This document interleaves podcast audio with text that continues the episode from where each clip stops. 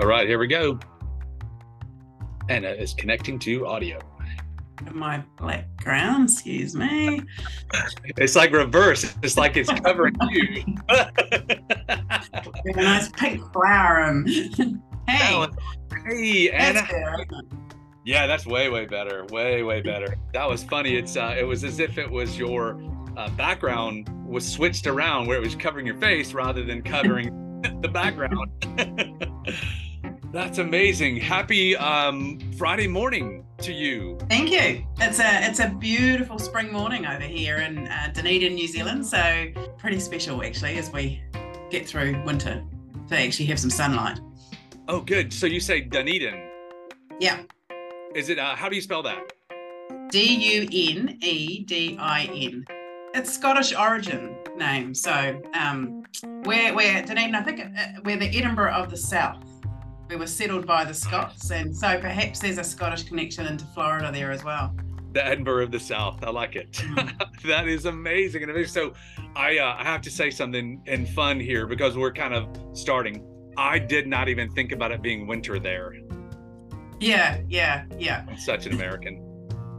But it's it's so funny because when we have our Christmas, Christmas to me means summer, right? So it means going to the beach and what we call jandals, which are like slip-ons that you wear on your feet, thongs, slip-ons, eh, what we call jandals. And so that's they're our symbols of Christmas as opposed to snow and reindeer and so forth. Although we still kind of jump between the two. That is amazing. We watch a fellow from uh, New Zealand from that area, and he has a saying. He says, "You can't handle the jandal."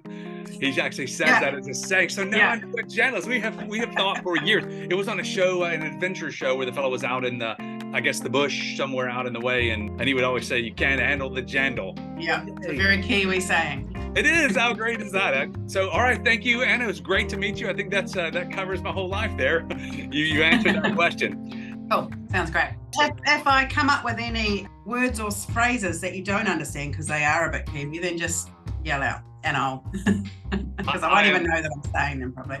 I understand. I will pray now that you do because I love I love fun words and I love fun people and it is an, an amazing uh, amazing journey meeting interesting people in this format rather than trying to do some sort of fancy try to be something like a Yeah. interviewer which is which is neat and it, there's a place but I'm gonna make an awkward noise with my uh, my new clabbered uh, which is my stapler here and then we will jump in and I will I will say hello to you just as if we met. okay, great. All right, so ready? Here we go.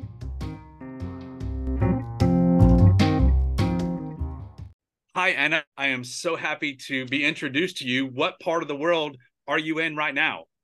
Hey Tom, nice to see you. I Hey. am at the well, I'm at the bottom of the world, but we like to think of ourselves as the top of the world. So I'm in a place called Dunedin, which is in New Zealand, not Florida. So Dunedin in New Zealand. It's six thirty. So excuse me, it's six o'clock my time on Thursday. What time would it be in New Zealand now?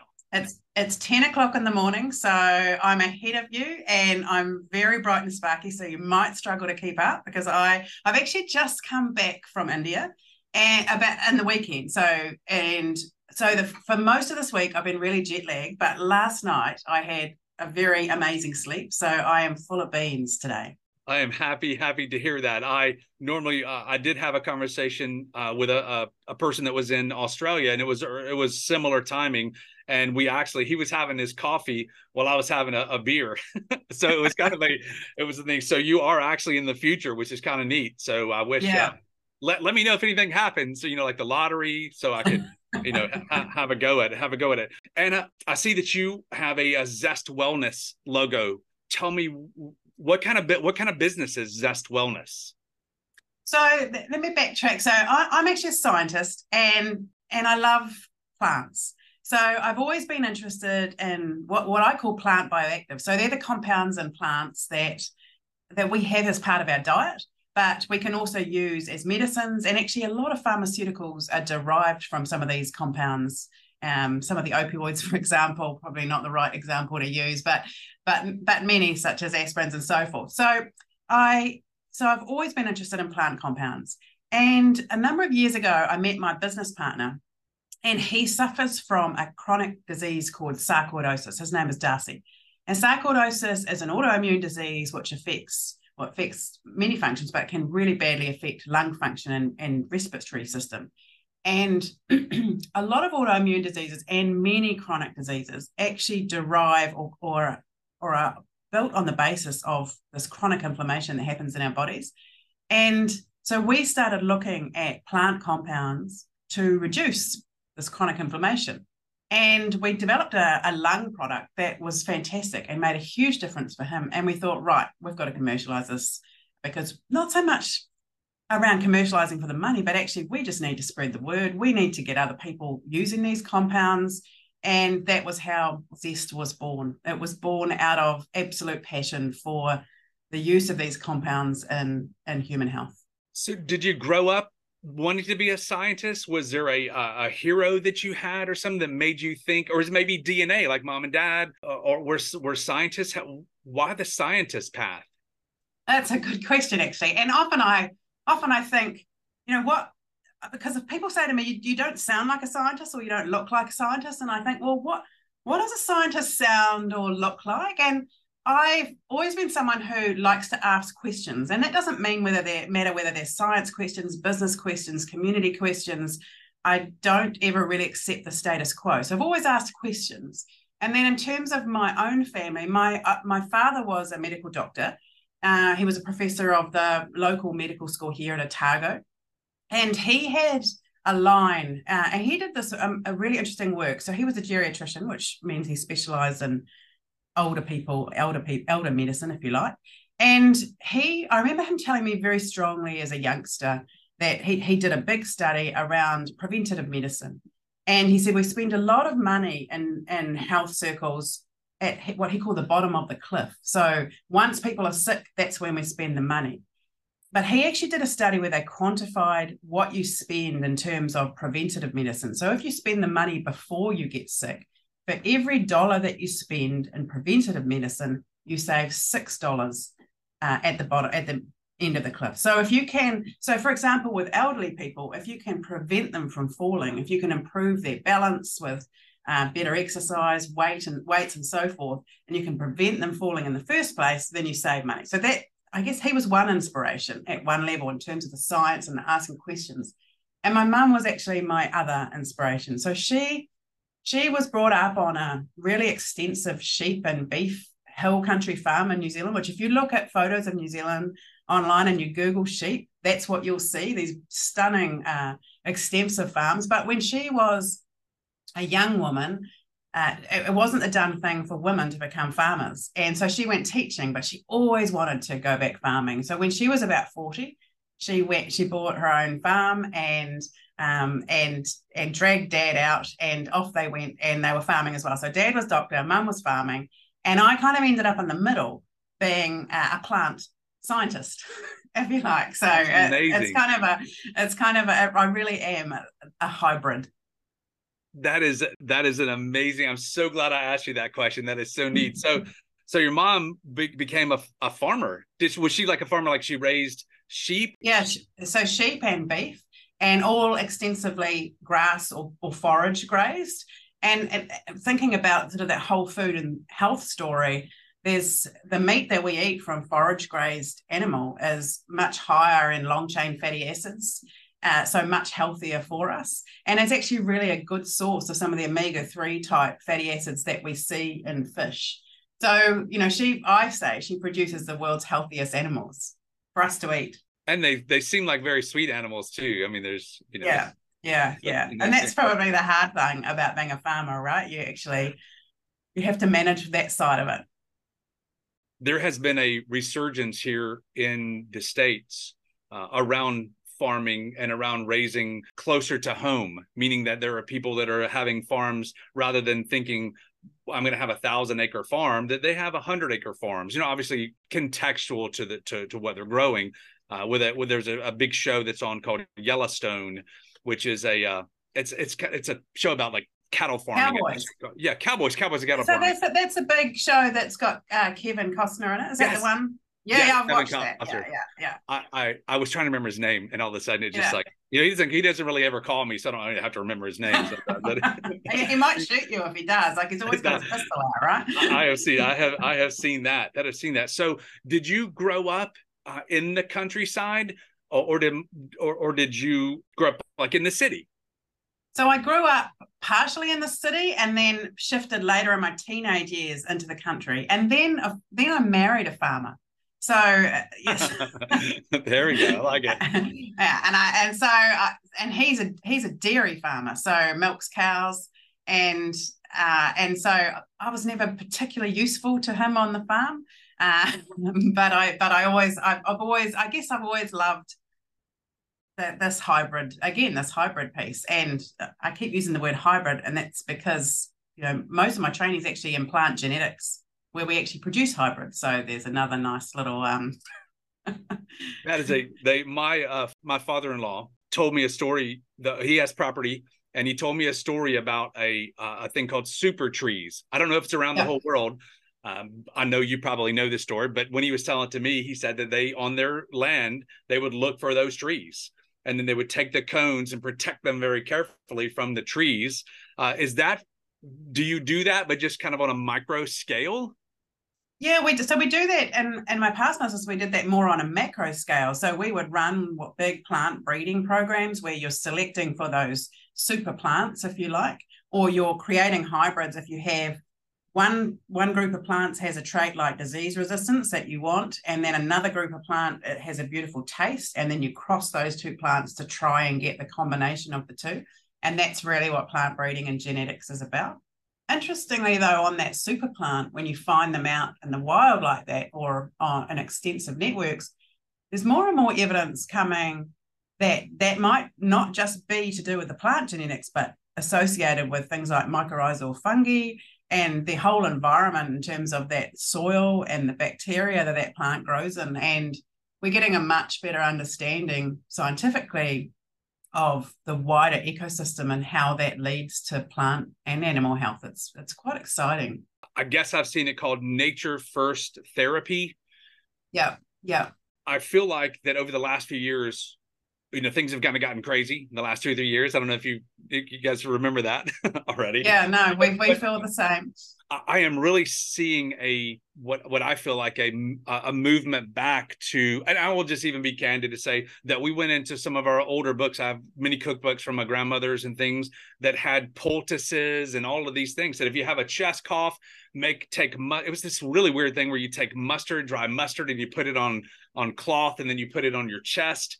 And I'm seeing a, a movement that I think moving back again closer to home to to you know curing yourself or doing things that would cause you to not just relieve the symptoms of course wanting to relieve the symptoms but ultimately receiving uh, excuse me re- relieving the factor that is causing the problems. Do you think that what you're doing is actually helping not just cure the the the infl- uh, inflammation or do you think that it can actually when you get rid of the inflammation it can move towards that vector that is the thing that's causing the inflammation yeah, absolutely. And and so in terms of the the kind of natural medicines or natural therapies, let's explore that a bit because I think because as a scientist and Western science often looks at that and says, well, where's the evidence? You know, uh, it doesn't work. Where's the evidence? But I, I just want to explore that in terms of how I've been trained as a scientist and why I now question some of that. And I don't question the science, but I question the way that perhaps I've been trained. So let me describe to you how you're trained as a scientist, right? So you tend to start off with quite a broad science degree, and then you might go into an honors or a master's program and you, and you focus more narrowly. And then you go into a PhD doctorate program and you focus even more narrowly. So I went from sort of broad plants, ecology, biochemistry, really wide, right down to the RNA of wheat and the DNA of wheat. So really quite narrow and focusing on are focusing on a gene, this is going to sound crazy, that um, makes noodles yellow. so yellow wait, alkaline wait, wait, noodle. so what? So okay, al- I'm not going to let you get past that So okay, so say that again. You, you're so all over the world, we have different, we eat different types of wheat cultivars, right? So if you're in Japan, you're more likely to eat what they call yellow alkaline noodles, which you'll see in the supermarkets and, and the States. Uh, they've got a special gene that helps make them yellow, and they're a different type of wheat genetics to your bread wheat or your normal pasta wheat. So there you go. So that's how narrow I got. I would say that was probably narrow. and so thinking about that then thinking about how narrow we get as scientists we then tend to and, and connect that with the pharmaceutical medicine movement where we've really been in the last hundred years we've tended to go when we're thinking about a disease we tend to try and get down to one compound one biochemical pathway and yet if you think about what's causing this chronic inflammation and causing chronic uh, disease like diabetes heart heart disease, dementia, they're never one biochemical pathway. And so you might be able to switch off one biochemical pathway, but you don't necessarily get to the real root of the cause. And I think this is where this more holistic medical thinking is moving to. And they, they have a, a name for it integrative medicine or functional uh, medicine. And really, it's about saying, well, actually, our bodies and our ecosystems are more complex than these one biochemical pathways. And I'm not against the pharmaceutical industry. I think we've done some incredible things. But again, it's going right back to that ambulance at the bottom of the cliff thinking. And we have to think more holistically about the food we eat, and we have to think about food as medicines, and we have to think about our body as many, many pathways and many biochemical pathways, but also many, many organisms. So I carry somewhere between me one and 10 trillion microbes. So when I walked here today, I brought with me all my trillions of microbes, as did you. And so thinking about that, just thinking about those trillions of microbes and then thinking about all the signals and pathways that they are producing, then how can we, if I get to what, looking at one gene in a noodle, then how can I understand all that if I'm so reductionist focused? Does that make sense? So the way we're trained is this kind of reductionist, narrow things down. And we forget that we're living in this incredibly complex, exciting, dynamic world. And I think for me, that's where this more holistic thinking about our health fits. So it seems almost if you're drilling down past the head of the nail, it seems that you're trying to to based on the way that I understand that you are that you may actually be going past I'm going to say I'm and I'm going to be out of my uh, school here past the pathogen going past the the small part uh, down to a uh, to a level that you really would have to almost look back up to find those connections. You keep saying hybrid, yeah. Which is a wonderful, yeah. you know, which is a, a wonderful way thinking that if you maybe scan back out a little bit, you could see a broader view and say, oh, this and that together can affect different parts of the yeah. outcome, the desired outcome that you want from, you know, consuming the pharmaceutical or the nutraceutical or the or the the I almost said medicine. Yeah. Do you guys call your stuff medicine or do what do you call no, it? No, we call ourselves um, like plant medicine, nutraceuticals. Yeah, nutraceuticals. But, but, but, we kind of cross that that that world of well, I sort of think I, th- I, think nutraceuticals and pharmaceuticals are converging anyway as industries, and so we like to think of ourselves on the bridge. But I think in terms of if I can tell the story of my business partner Darcy and his sarcoidosis, so he he he literally lay on a gurney in a hospital and said, if I ever get out of this, then I'm going to do something about it. So that was kind of where he was very close to dying. In fact, his doctor told me told him he'd be lucky to be around in six months' time.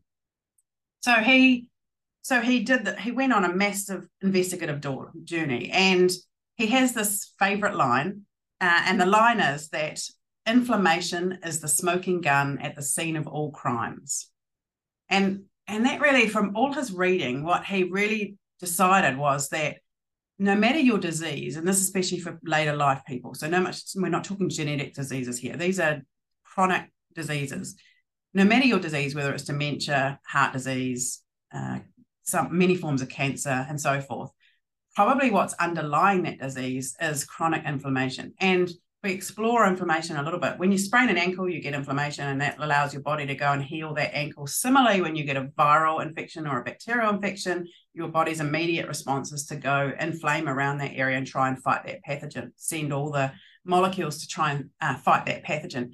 When we're talking about chronic inflammation, it's when we've our body starts recognizing good things, so or, or things that that are not dangerous to us as potential pathogens. So the rise in gluten resistance, for example, or gluten, gluten problems can be connected with this. So our body starts to say, actually, you're a problem. I'm going to inflame, and we we end up in this chronically, constantly inflamed state.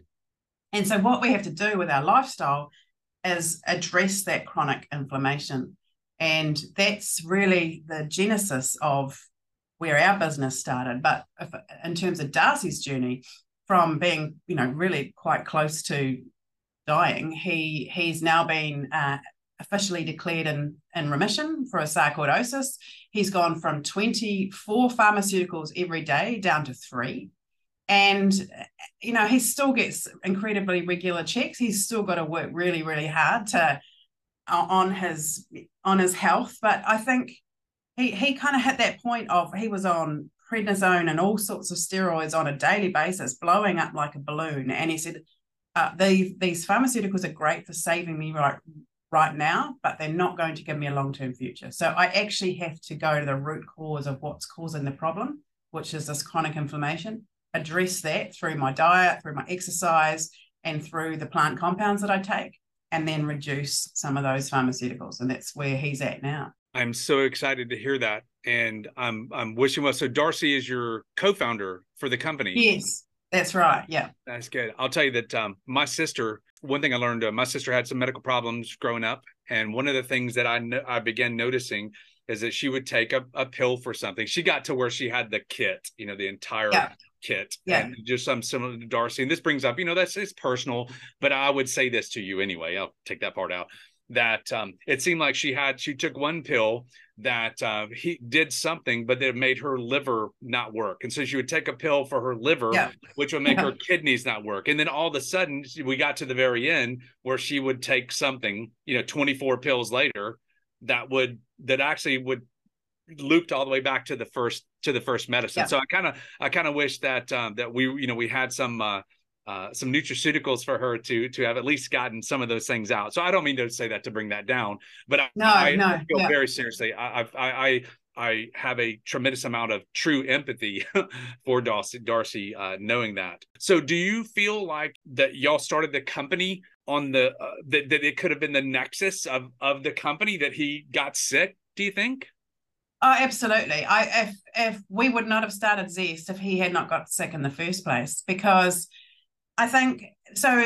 He's an engineer. His background's engineering, and engineers get things done. And I met him through through his sickness. And biologists like me, we like to see the data. So so we have we have a quite nice uh, point of tension there. But it also means that as a business, we both get things done and we use the data. So uh, it's an interesting. It is an interesting, I guess, combination. Uh, but I certainly and and I we certainly wouldn't have started the business if he hadn't have got sick because he would have carried on in his physical engineering world and he wouldn't have even started looking at biology. And you know, we biology is is a different world and he he treats it he, he looks at it like an injury he looks at the body like a mathematical function and i'm like nah, unless you can account for all those trillion bacteria then that's a pretty that's a pretty complex algorithm you're developing there. You might need to think a bit more widely. So we have this great tension around engineering and biology, but um, it's led to where we're at now. Sounds like you're a match made in heaven. yeah, yeah, yeah. Sometimes it doesn't feel like that. I, yeah, I kind of set you up on that one there. do you have anything to do with that section of, of science, or I don't know if it's science? Um, is that yeah. something that your that your products do? Yeah. So let me let me tell you about that. But first, let me but first let me tell you about something that I heard yesterday, which I thought was really really cool. Uh, so this was a scientist speaking on a show that I was listening to, and he said, as we get older, we blame what we can't do or how our body feels on age, when actually it's just that we're not doing what we used to do. So so when you first go back to jumping, your body's just going to go, oh, what are you doing to me? But when you start is. doing it every day, your body goes, oh, this is normal, and you don't feel the aches and pains. And so I thought that was a really interesting way of thinking in terms of thinking about exercise. Uh, it's not that we can't do things we're used to, it's just that we've stopped doing the things we're used to. So, you know, keep playing tennis. I play field hockey. I always say, you know, I've just got to keep playing until I'm in my 70s and 80s because if I stop, that's it, right? So I think uh, uh, this concept of we feel aches and pains when we stop doing things, not because we're old. That's a cool concept. But anyway, so let's go to gut health. So I've talked about the trillions of microbes, right? So what we're what we're understanding is the relationship with about of our gut with the rest of our body. So we we hear about the gut brain axis, so people I think are getting a better understanding that uh, our mental health and so forth, as well as our acuity, is really connected to what we eat and the microbes in our gut. Uh, but also our, our other organs, so our heart, our lung, they all have their own microbiome. So we all have, we have these bacteria throughout our body, and that's hugely influenced by what we eat. And so let me just explore that a little bit. Um, we hear about probiotics, and probiotics are the good bacteria that are in our in our body. And then there's also prebiotics. And we, there's a, probably been more focus on probiotics, but in terms of what we can do on a daily basis, prebiotics are equally, if not more important. And prebiotics are the fibers, a type of fiber, and different types of fiber. So it's not just one type of fiber, so different types of fiber that our bacteria in our stomach need to survive. So if I eat one fruit type, then that fruit type will have lots of different fibers and it will suit different species of bacteria in my gut. I then follow up with another fruit type, and that will be a whole different species of bacteria. So, what we want is this really diverse microbiome. So, we want lots of different types of bacteria in our gut. And so, to promote that, we need to eat lots of different types of fiber. So, we need, and, and they come from plants. So, we need to not just be eating one salad with just lettuce in it. We need to be aiming to eat, and here's the number we need to aim to eat 30 different plant species a week. Wow. 30 wait, no, 30 like 30 like 3 0 yeah 3 0 so okay and, so i've got broccoli and lettuce yeah yeah so i got 36 more to go yeah well you use herbs and spices right I do. I, those are plants, I guess. Yeah. Okay. And you, if you use some good quality, potentially oils, uh, olive oils, you might use nut. You might have a handful of nuts. So when you also actually like think about almonds, it, it's not, okay. yeah, it's not as hard as you think, but you probably just have to put a little more focus on eating a few more plant species and really eating that rainbow of colors as well, because it's not just the fibers that they bring, but that rainbow represents a whole bunch of different plant compounds. So, for example, the ones that I really love are anthocyanins, and they are the purple, the, the compounds that make plants purple. So, aubergines, uh, some of the purple sweet potatoes, berries, black currants, boysenberries, red currants, they're full of these really rich anthocyanins, and anthocyanins reduce inflammation in our body. So, so yeah, so anyway, lots of plants. And then and we've developed gut health, a gut health product, which is really exciting. We've got three probiotics in the gut health product, as well as two really great plants that contribute fiber as well as enzymes. So kiwi fruit uh, is re- is fantastic for gut health. So that helps promote digestion. So it's got an enzyme called actinidin, which helps uh, digest protein. So if you have a big feed of meat, then follow it up with some kiwi fruit, and that will help you sleep at night and uh, it also it also has really good fibers for our bacteria in our gut. And we also have a type of fiber in there, or plant in there called yacon. You heard of yacon? no, it sounds like yak, like it's going to make me. Yeah, yak. yeah. So it's a it's actually a type of sweet potato that originates from South America, and it's really high in um, something called fructo oligosaccharides. And I say that really fast because yeah, that's easy. Yeah, that's way easy for you to say. so it's re- but it sounds awesome in your accent, though. I'm just going to say it. Like, I want you. To... So it really, it really helps your digestion, and it actually also helps you manage weight because it helps you feel fuller and it helps move move things through your system. So it's been shown clinically to help promote weight loss when you uh, in conjunction with a good diet. So we've got this kiwi fruit yacon and probiotic combination in our gut health product, which is really cool. So we, you know, that's a great product, but also I would really recommend that people aim for those 30 plant species a week. Uh, and and you know what tends to happen when you eat that many plants is you you don't feel like reaching for the French fries in quite the same way. You know, it's like a replacement theory. I like that idea that um, I eat a I have a, a strange thing that I do is I will eat a salad for breakfast I, I don't right. really tell anybody that because people think, oh, really? That's gross. But I have um, cottage cheese and nuts and other types yeah. of cheeses and uh, and that's not proclaiming my awesome healthiness that's just saying that that's some a weird thing that i do but now i can see that uh, i don't have a biscuit and uh, gravy and sausage after that meal yeah. it is not yeah. i'm not hungry even though those are awesome uh, went like on days like today that's something that i would eat rather than you know having something that would be maybe saturday morning or uh, you know, or Sunday after, you know, Sunday brunch or doing that. Anna, you mentioned about your mental health and finding a a correlation or a relationship between your gut health. Is that something that you've studied? So, so there are. I haven't. I mean, I've I've studied it absolutely in terms of looked at the at, looked at the research, and we're just starting to do some research around um, developing our own artificial guts uh, or microbiome, so that we can start understanding that. But there are so there are a bunch of there are a bunch of bacteria in our gut that produce compounds. So that they produce their own compounds, which then make signals to our brain. Uh, and some of these are called things like short chain fatty acids. So an example is a compound called butyrate, and these uh, promote either serotonin and cortisol, all these kind of uh, signals in our brain or promote the production of. In fact, actually, our gut is the major source of serotonin in our body, which is a, a good calming hormone. So our gut is really connecting and communicating through these bacterial signals to our brain on a right now, even as we speak, there's things happening. So if you ask me a question which I'm a little bit uncomfortable with, I'm going to be, uh, you get that gut feeling, right? And you go, oh, and there's probably shooting cortisol messages up to my brain. So it's all incredibly connected um, to go into this fright or flight. So don't ask me anything too hard, right?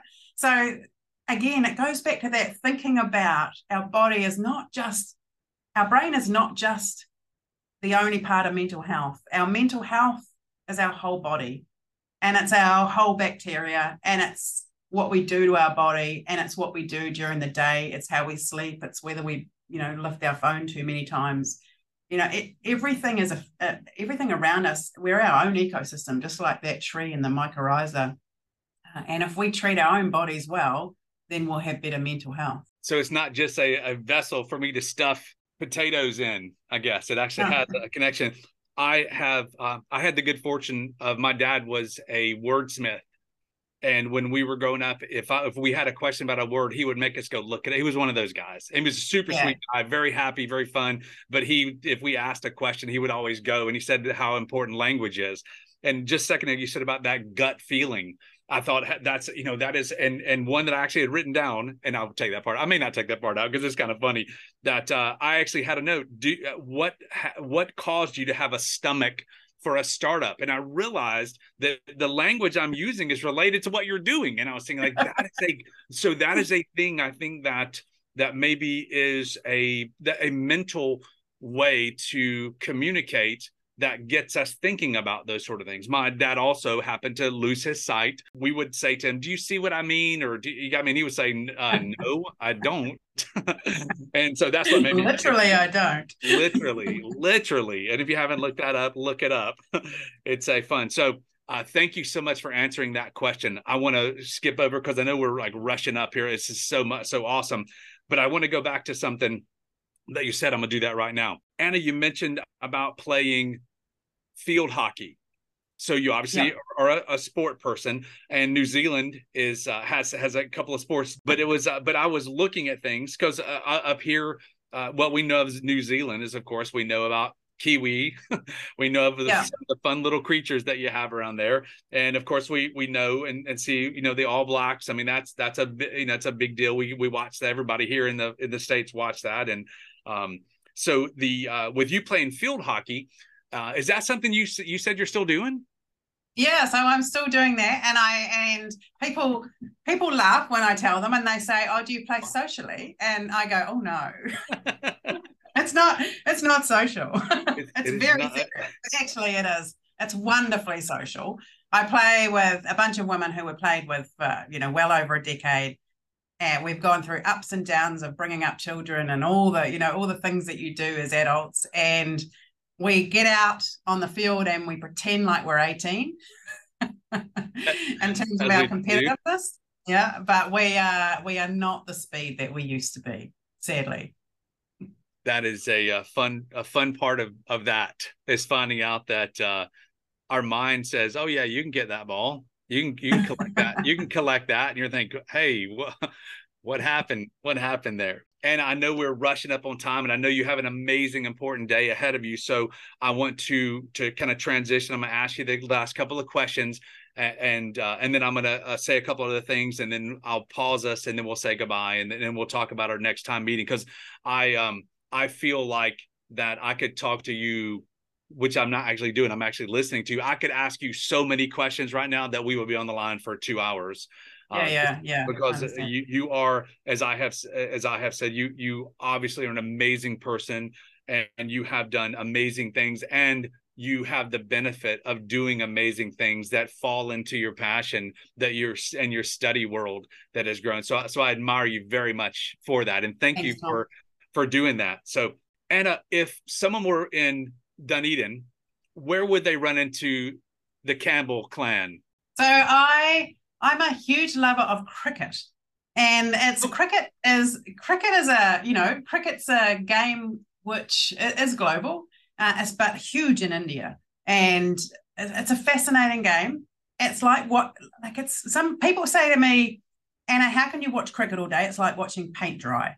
And I try and describe to them it's like a chess game. There's games within games, and it's a wonderfully relaxing place for me to be. My children all played or still play. Uh, I'm involved in, in community cricket organisations, and so I love watching cricket. I also have two wonderful dogs and a wonderful husband.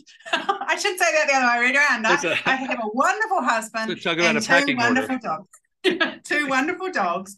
Uh, the, my dogs are Freddie and Louie. And in Dunedin, there are beautiful beaches within 10 minutes of my house, you know, many, many beautiful beaches. And so we love to walk our dogs on the beach and we have our own garden. And so they're the kind of things we do. We're we're pretty, you know, pretty similar to your average person in the US. We just love our family, love our pets, and and do all we can to to spend that time together. If someone were to find Dr. Anna Campbell online in the community online, where would someone run into you? Would they see you on another program? Would they find you on any of the social medias, like on the TikTok, something like that? Yeah, I, I have to say I haven't I haven't engaged in TikTok. Uh, well, I did actually. I engaged in TikTok for a little bit and lost hours, lost hours of my world totally addictive. So actually took it off my phone. But I am so myself and also our business Zestt Wellness, so Zestt with two T's, Zestt Wellness are on Instagram as well as Facebook.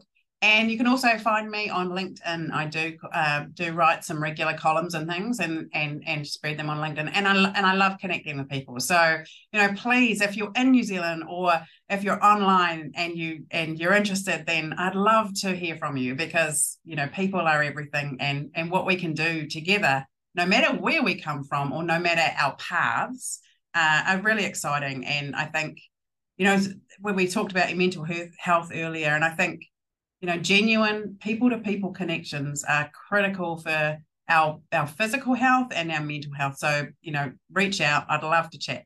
That's awesome. Thank you, Dr. Anna Campbell. I am so glad that I sat next to you on this flight, and I'm so uh, so so happy that I have got to meet you. Would you mind uh, that uh, if I caught back up with you, because I would like to introduce you to Doug, my my normal uh, co-host uh, in the future. Would you mind if we caught back up with you and, and maybe dug a little bit deeper into some of these things? Yeah, absolutely. And I like I can also bring Darcy along too because I oh, think oh, he, you know, you'd love to hear from him too. He's he's yes. he's a fascinating guy, and um and that creative tension will play out in a podcast. Well, that is good. We will definitely get that book. So we'll get that book. Anna, it's a such a pleasure to meet you. And as we part, I'd like to wish you cheers from Charleston in America. and cheers, I can um, because it's morning time here. I'm still on the coffee, so yep. Cheers from New Zealand, and I'll I'll save my beer till later on tonight. Very cheers, good. All right. Talk to you soon. Bye, Anna. Pakitiana.